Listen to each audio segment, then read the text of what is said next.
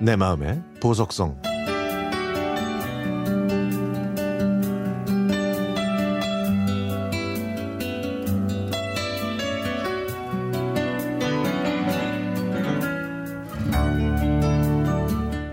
제가 초등학생 때 방학이 되면 부모님은 짧게는 일주일, 길게는 한 달 정도 저를 시골 할머니 댁으로 보내셨습니다.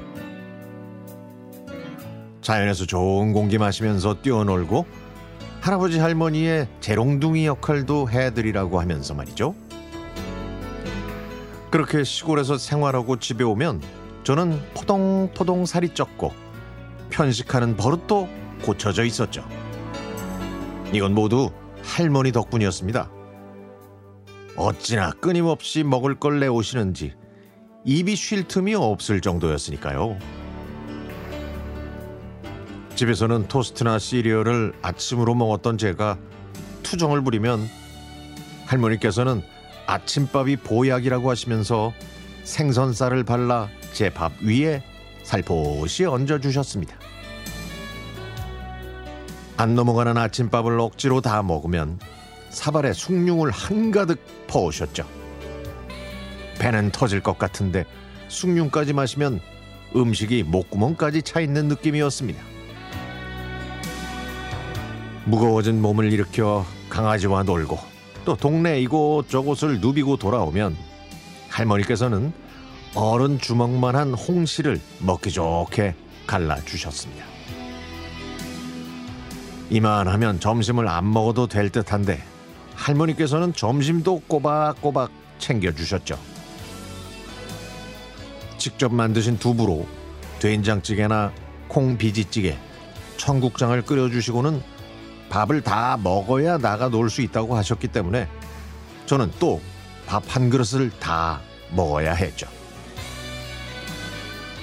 할머니의 음식 퍼레이드는 오후에도 계속됐는데요. 열심히 놀고 있던 저를 부르셔서 구운 고구마와 김치, 가래떡구이와 조청을 주셨습니다.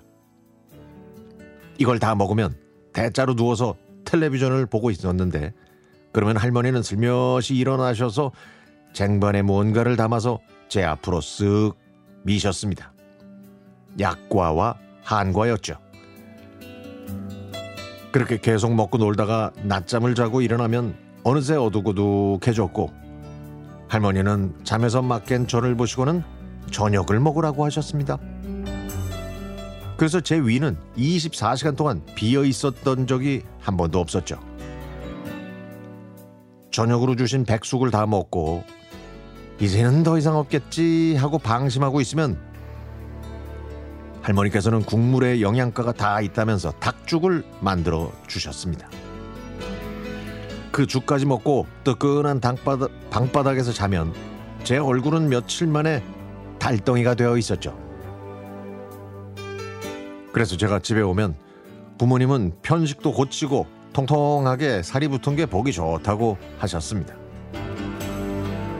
하지만 그 유효 기간은 짧은 편이었고 다시 군것질을 하고 또 햄과 소세지만 찾는 편식장이로 돌아가곤 했죠. 그래서 부모님은 방학마다 저를 시골로 보내신 것 같아요. 그때 시골에 가면 결혼하지 않은 막내 삼촌이 저희와 잘 놀아주곤 했는데요. 삼촌 방에 가면 여러 가수들의 음반이 있었습니다. 그 중에서 저는 이 노래를 굉장히 좋아했고요. 지금도 좋아하는데요. 그건 아마 이 노래를 듣고 있으면 그리운 그 시절이 떠오르기 때문인 것 같습니다.